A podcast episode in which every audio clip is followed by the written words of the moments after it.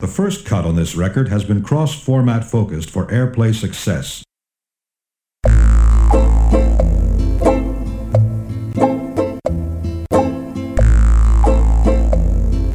The men beat on their drums.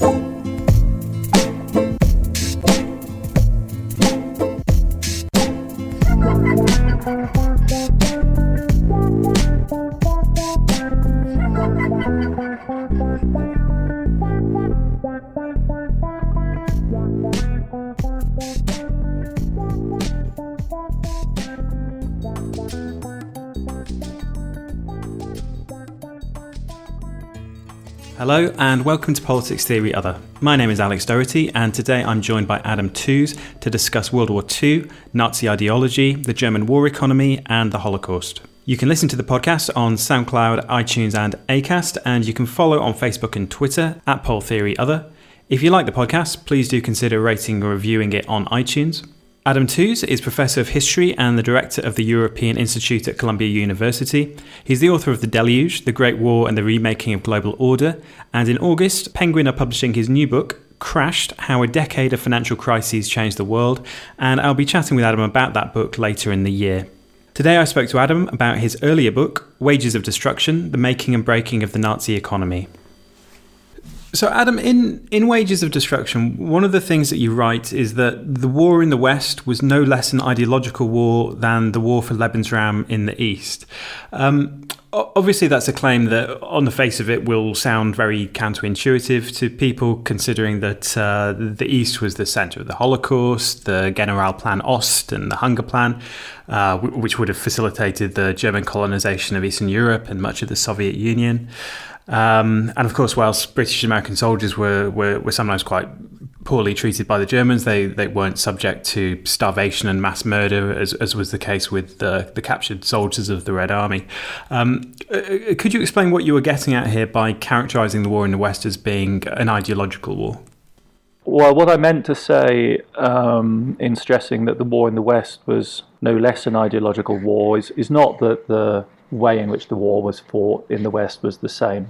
Indeed, I'm part of a generation of historians that grew up with a new appreciation for the violence of the Eastern Front and the entanglement between the way in which the war was fought in the East and the Holocaust. The point I'm trying to make is that the struggle in the West was ideological in the sense that for Hitler and key elements of the ideological apparatus of the Nazi regime, really, I think from the late 20s onwards, but then with real intensity from 1938 onwards,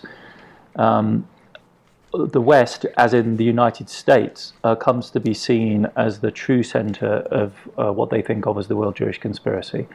It's in the United States that they believe that the heart of the center of the web of power lies, that is their ultimate enemy. It's in Wall Street, it's in Hollywood, it's in Washington, D.C.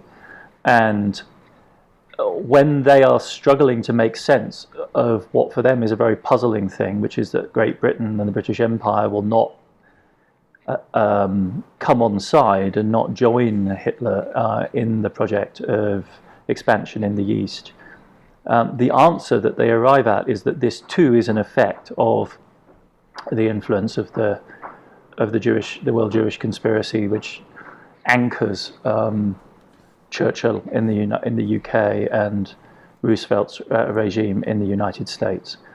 And so, though the means are different, the strategic rationale of the war in the West is profoundly infused with not just sort of incidental ideological elements, but touches the real heart of the entire the distinctively Hitlerine vision of anti-Semitism, which is this sort of grand strategic anti-Semitism, if you like, the idea that the entire global power structure must be understood through his theory of a World Jewish Conspiracy.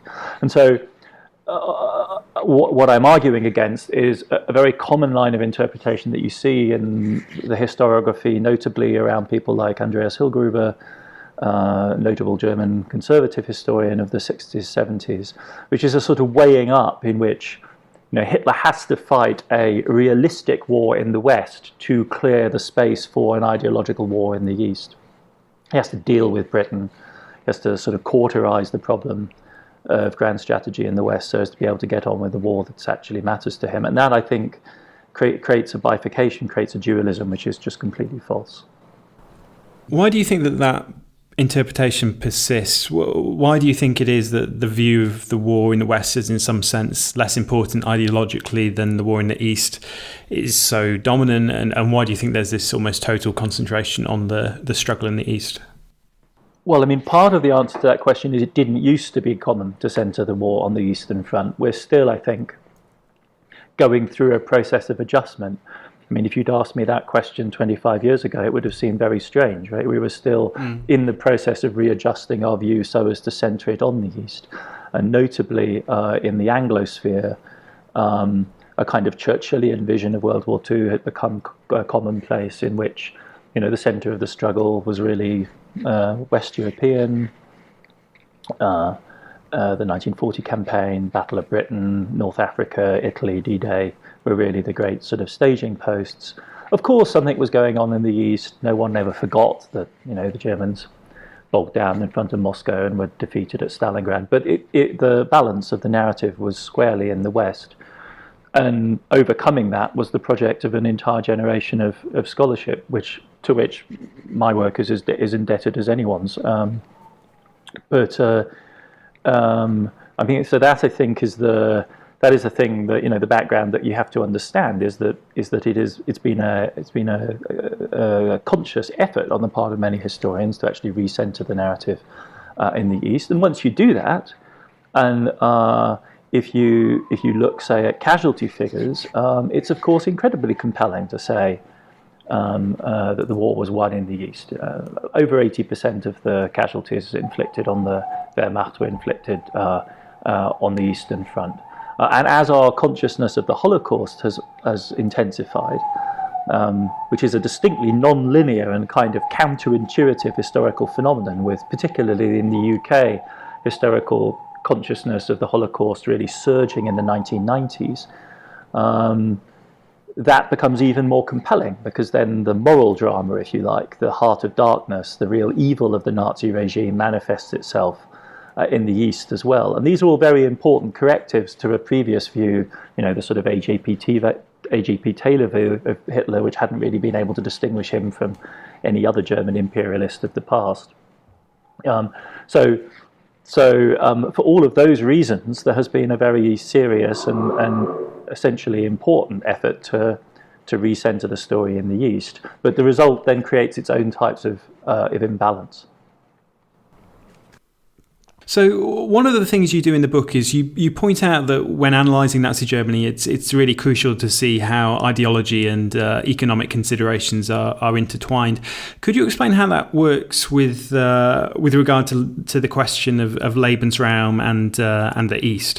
What's the economic logic at work that makes the securing of Lebensraum a prerequisite for the eventual confrontation with America and Britain in the minds of Hitler and other Nazi ideologues?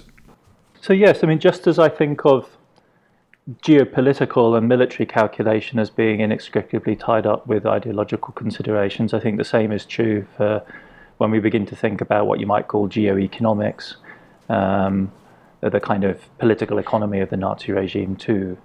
And Hitler's vision of Lebensraum is, of course, centered on the East, but it grows out of a geoeconomics, of a geopolitics of the late 19th century that was completely fascinated with the great land grab in North America, not just there, but also in Latin America too. And I conceived of Africa and Asia as being arenas for great land grabs. Hitler had a very vivid kind of historical imagination that was infused particularly by thinking about the great movements of people, the so-called Völkerwanderung, in the late stages of the Roman Empire. This was something that really preoccupied him from his youth as a keen student of history.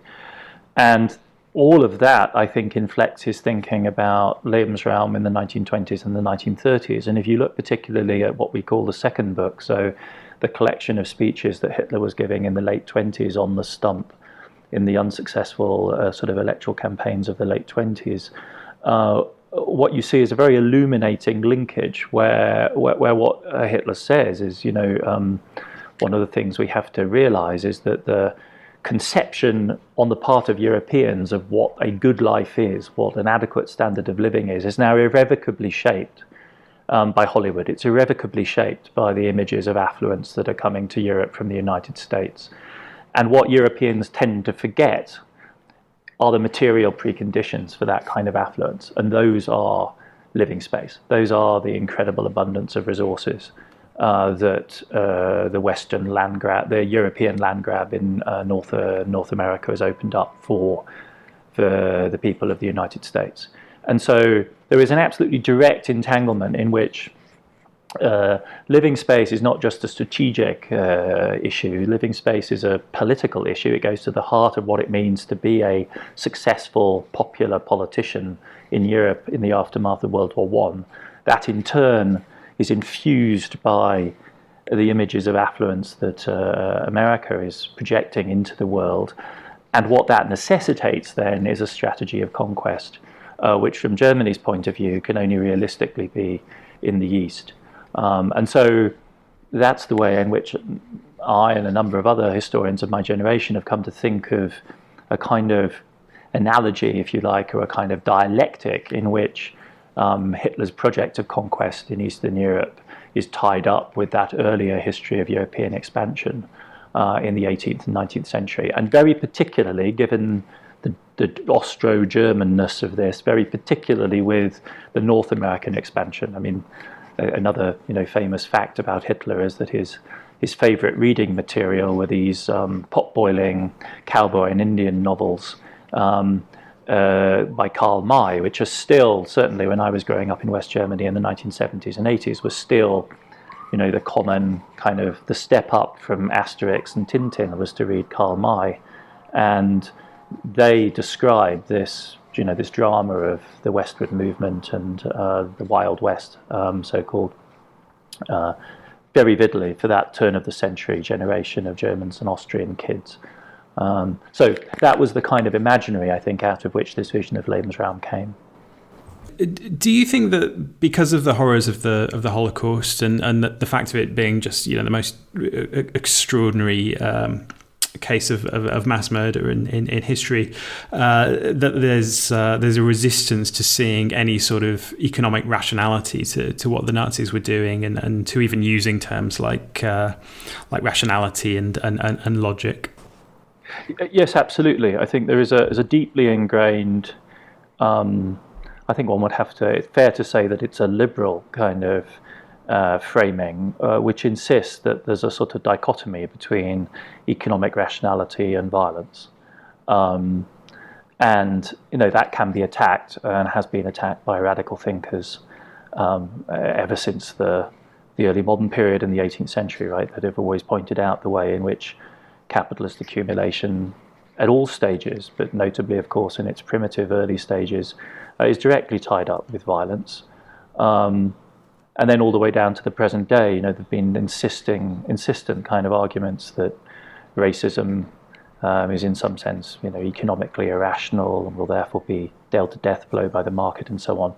And in the case of the Holocaust, I'd say that the impulses there are kind of contradictory. On the one hand, there's a kind of image of the Holocaust as being technologically sophisticated, that Auschwitz was some kind of a, you know, the cliche is it was a death factory, you know, that the railway system was somehow terribly sophisticated in delivering people to their deaths there. And on the other hand, there is a determined insistence that that bit of Nazi power, that bit of the Nazi regime was driven by a logic that had no rationality. It was simply an outgrowth of a kind of murderous ideology that had no material foundation or any connection really to anything very much beyond Hitler's as anti-Semitism. And if you start from the kind of premise that I do, that that economics and grand strategy and ideology is interwoven, as I think they were in Hitler's case. That's always suspect. It's also suspect on the other side in that, you know, ascribing any kind of particularly grand modernist qualities to the Holocaust, I think, is also completely misplaced. But what we do see are a series of logics, notably to do with labor and food, which are directly entangled with the Judeocide, and beyond the Judeocide with the genocidal programs pursued by the Nazi regime across Eastern Europe, in which a calculus of land, labor, and food dictates the killing of one population or another at different speeds, at different moments, in different places. And if one's willing to think the logic of power and violence in that kind of way, then really the door is open, I think, to a quite compelling. I would never want to reduce it simply to a logic of sort of economic necessity, but the idea that these sort of rationalities are completely other to each other, that they are not in dialogue, I think, is deeply apologetic. And it was, of course, also used. That argument was used by people like Albert Speer at Nuremberg to escape the death penalty. I mean, his basic line of defense was, you know, I was living in a technocratic bubble. I never really dealt with the ideological side. I should have, and, you know, mea culpa. And he makes a big deal out of his sort of dawning self-awareness of his responsibility. But in fact, if you look at the archival record, him and the likes of Speer were in direct conversation with the genocidaires, with the mass murderers, on a daily basis, because they were dealing with the same basic ingredients. They were dealing with food, they were dealing with land, and they were dealing with labor from 1942 onwards. And so that entire structure, I think, that entire structure of thinking is profoundly misleading as a way into the history of the Third Reich. You know, is there a necessity? You know, does capitalist logic or does economic logic necessarily lead to genocide? Well, then, you know, I would run the argument the other way and say, well, absolutely not. But there are certain configurations in which these two things could be made to fit together really very well. And the Nazi regime is fascinating and horrifying precisely because of the sort of flexibility of that it displayed in combining and recombining those elements. So to go from the question of economic rationality to strategic rationality, although clearly those two things are closely related. To many people, the decision that Hitler took first to invade the Soviet Union and then to declare war on the United States, those decisions seem sort of inexplicable from a military perspective, and a counterfactual that's often put is that had Hitler been less ideologically driven or less bent on world domination, he could have mobilised Western Europe's productive capacity, which Germany could draw on after the defeat of France, in order to prepare Germany for a real confrontation with the Soviet Union and the Western powers at a later date. Why was the option of sitting tight not available to them? So the sense of urgency, of impatience that dominates the history of the Nazi regime has always been a puzzle to historians and to contemporaries, in fact. And one of the really interesting contrasts is with Stalin, who displays almost precisely the opposite characteristics, a kind of willingness to wait and to wait things out. And people have offered a variety of different explanations for this, all the way down to the biographical Joachim Fest, in his multi-volume biography of Hitler, argued that Hitler was haunted by the sense of his own mortality increasingly. But I would argue that, and I'm not going to deny that that's actually a key element. I do think in Hitler's philosophy of history, there is an uncertainty, which makes it very different from the confidence of Stalinist Marxism, which knows that history is on its side fundamentally, whereas Hitler's worldview is much more Gnostic. He does not know whether or not there is, you know, going to be a good outcome. He knows that Germany has to struggle, and it's his mission to lead the German race nation in that struggle, but but he doesn't know. There's no guarantee that this is going to go well. So that is a source, I think, a deep ideological source of impatience. But there are very simple, very not simple, they're very straightforward economic and geopolitical military logics for the invasion of the Soviet Union in 1941. The first and the simplest is that Germany had defeated Russia once before in living memory. It's easily forgotten in the kind of cliched, tale that no one in their right mind invades Russia. Well, the Germans had invaded Russia and they'd beaten Russia, and as a result had triggered the Russian Revolution in 1917. So, from the German point of view, defeating Russia looked much easier than defeating France. And what really turned their heads in the summer of 1940 was that they had achieved the miracle, and the miracle was not Russia but France. The fact that they'd been able to defeat the French army in a matter of weeks at really very low casualties by the standards of World War One totally changes their perception of the geopolitical, of the military situation. With this weapon they didn't really know they had, this blitzkrieg tank tactical air power based weapon, which they deployed in France in a rather accidental kind of haphazard fashion. They now thought that they did in fact have a weapon with which to offer, if you like, a technical military solution to grand strategic problems. And the grand strategic problem that they face in 1940, despite their conquests, is real, because having conquered Western Europe doesn't really solve Germany's main problems, which are not problems of industrial manufacturing, but of raw materials. And conquering Western Europe, if you're going to maintain Western Europe at a high level of industrial production, in fact makes your raw material problems worse, because it's not self-sufficient. The high level of productivity and output achieved in Western Europe over the course of the 19th century was crucially dependent on imports of raw materials and imports of food, crucially of animal fodder, of high protein, high calorie animal fodder, to maintain the milk, dairy, meat farming that gave the Europeans their very high standard of living. And all of that is cut off in 1940, except that you have the Hitler-Stalin Pact of 1939, which provides you with crucial inputs from the Soviet Union. But if that is the way in which you run the argument, then of course what you face is the reality that from the autumn of 1940 into 1941, Germany, despite its victory in the West, is becoming increasingly dependent on the Soviet Union.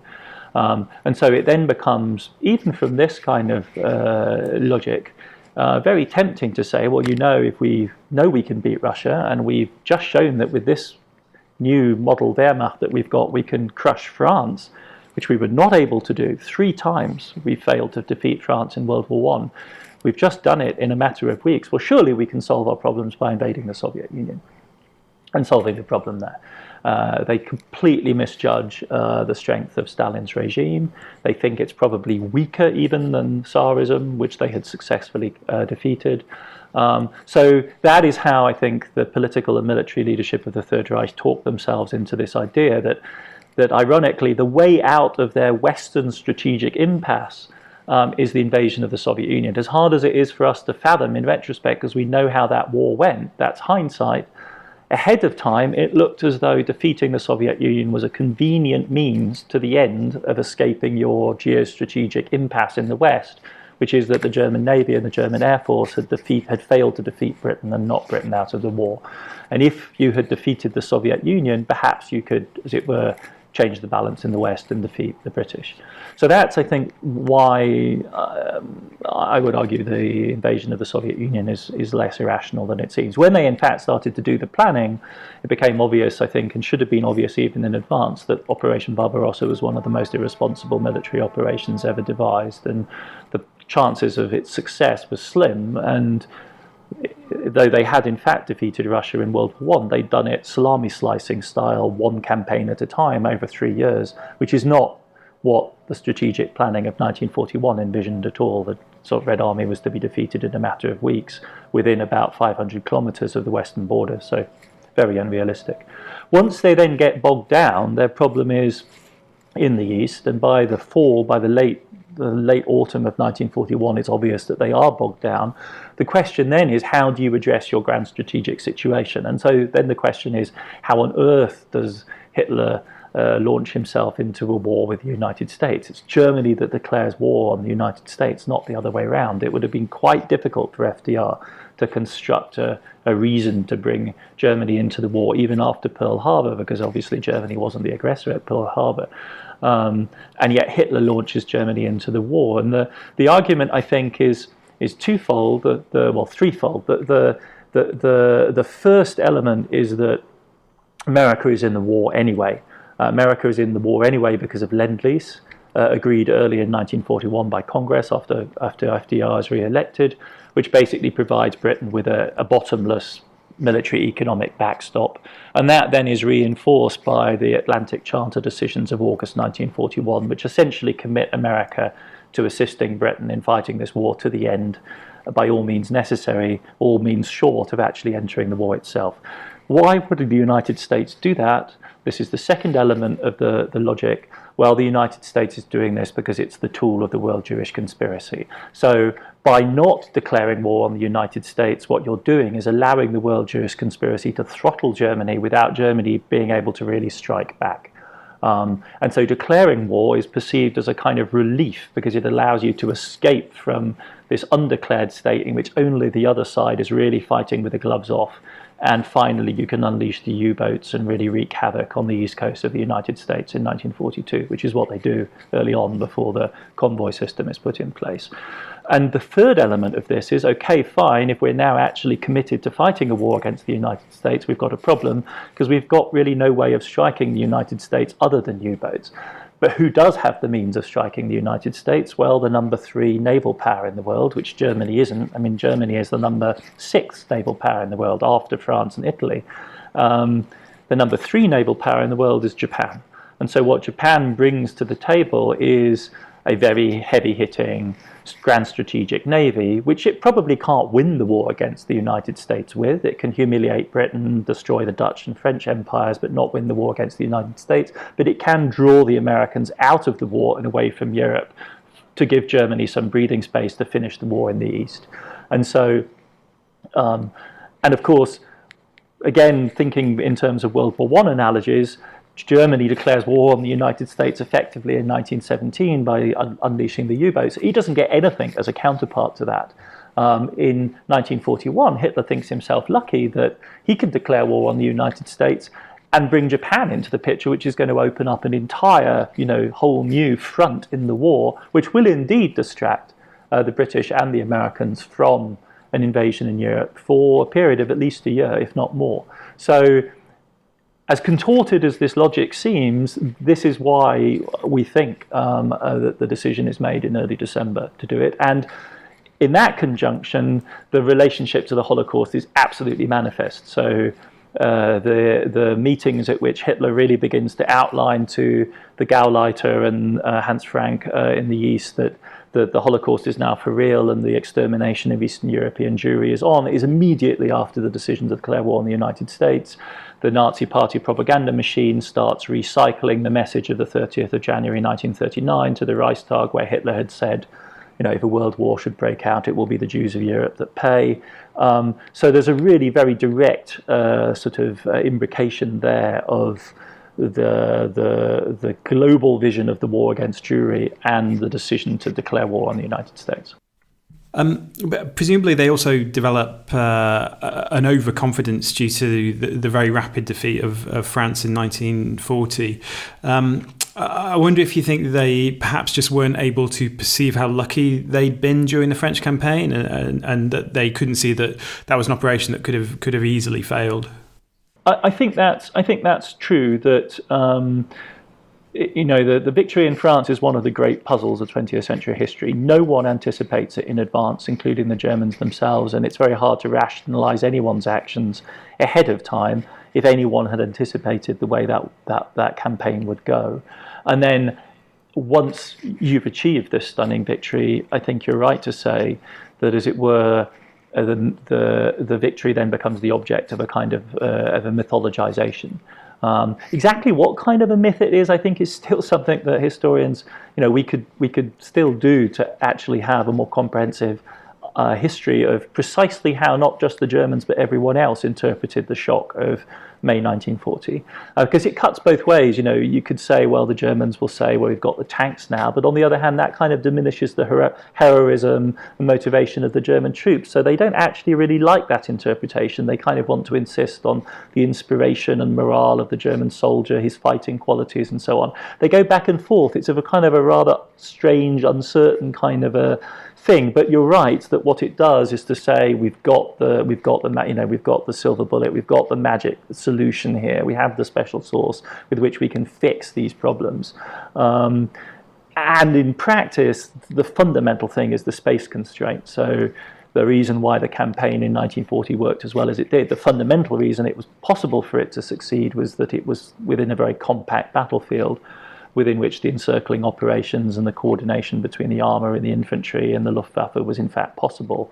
And as soon as you're operating on a larger scale on the east, the inadequacy of German logistics, the inadequacy of the very partial mechanisation of the German army just becomes manifest. So an opponent fighting more competently than the British and the French did, and with more will and with more dogged resistance, really can repeatedly escape the encirclements that the Germans are putting up, or at least pull enough of their troops out so as to maintain and to continue the fight, and to force the Germans into not one but a whole series of separate offensive bounds which they just can't sustain at pace. So yes, The simplified, crude, ideological version of what happened in 1940 does become one of the elements in the disastrous planning for Barbarossa.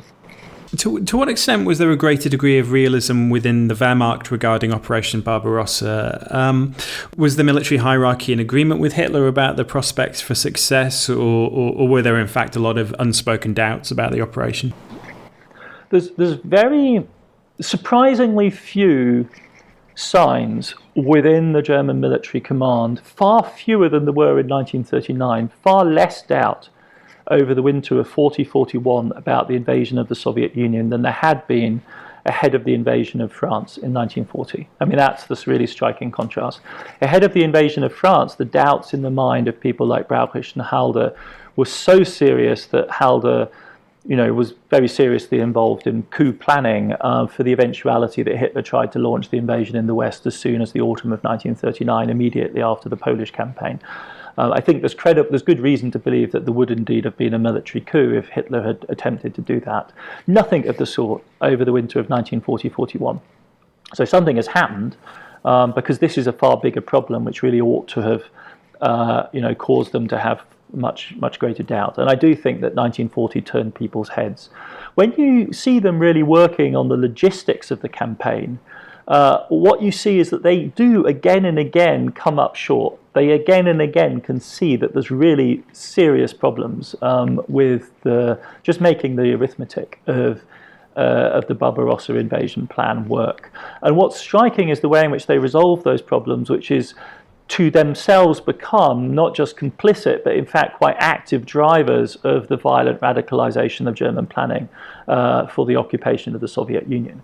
So they don't just make no provision for the feeding of Soviet prisoners of war because they're anti-Slav or racist or whatever. There's just no scope for the Germans to supply food to whatever prisoners of war they take, and their plan, if it succeeds, is going to take millions of prisoners. There's no scope in their plan to do that. So they don't make any provision. What they do is agree that large parts of the Wehrmacht, as soon as the harvest time comes around, will be delegated to bringing in the harvest and securing it for Germany, with consequences which will be mass starvation for the cities of the Western Soviet Union. So again and again, what we see is the soldiers coming up against real problems and then resolving them in a way which feeds into and, in a sense, uses Nazi ideology as a sort of disinhibiting mechanism. So, well, now, you know, with these people in charge, we can in fact make this kind of assumption, namely that we aren't simply not going to feed the prisoners of war, or that we will indeed starve Kiev, or we'll starve Minsk, or we'll starve Petrograd or Leningrad, right? So the two things work together, hand in glove. You've been listening to Politics Theory Other, a podcast from Tribune magazine. If you would like to hear the extended version of today's interview and of other PTO shows, then please consider becoming a supporter. You can get access to extended versions of PTO episodes from £3 a month, and if you're outside the UK, you can also now support the show in US dollars or euros. Go to patreon.com/PolTheoryOther to sign up. Thanks for listening.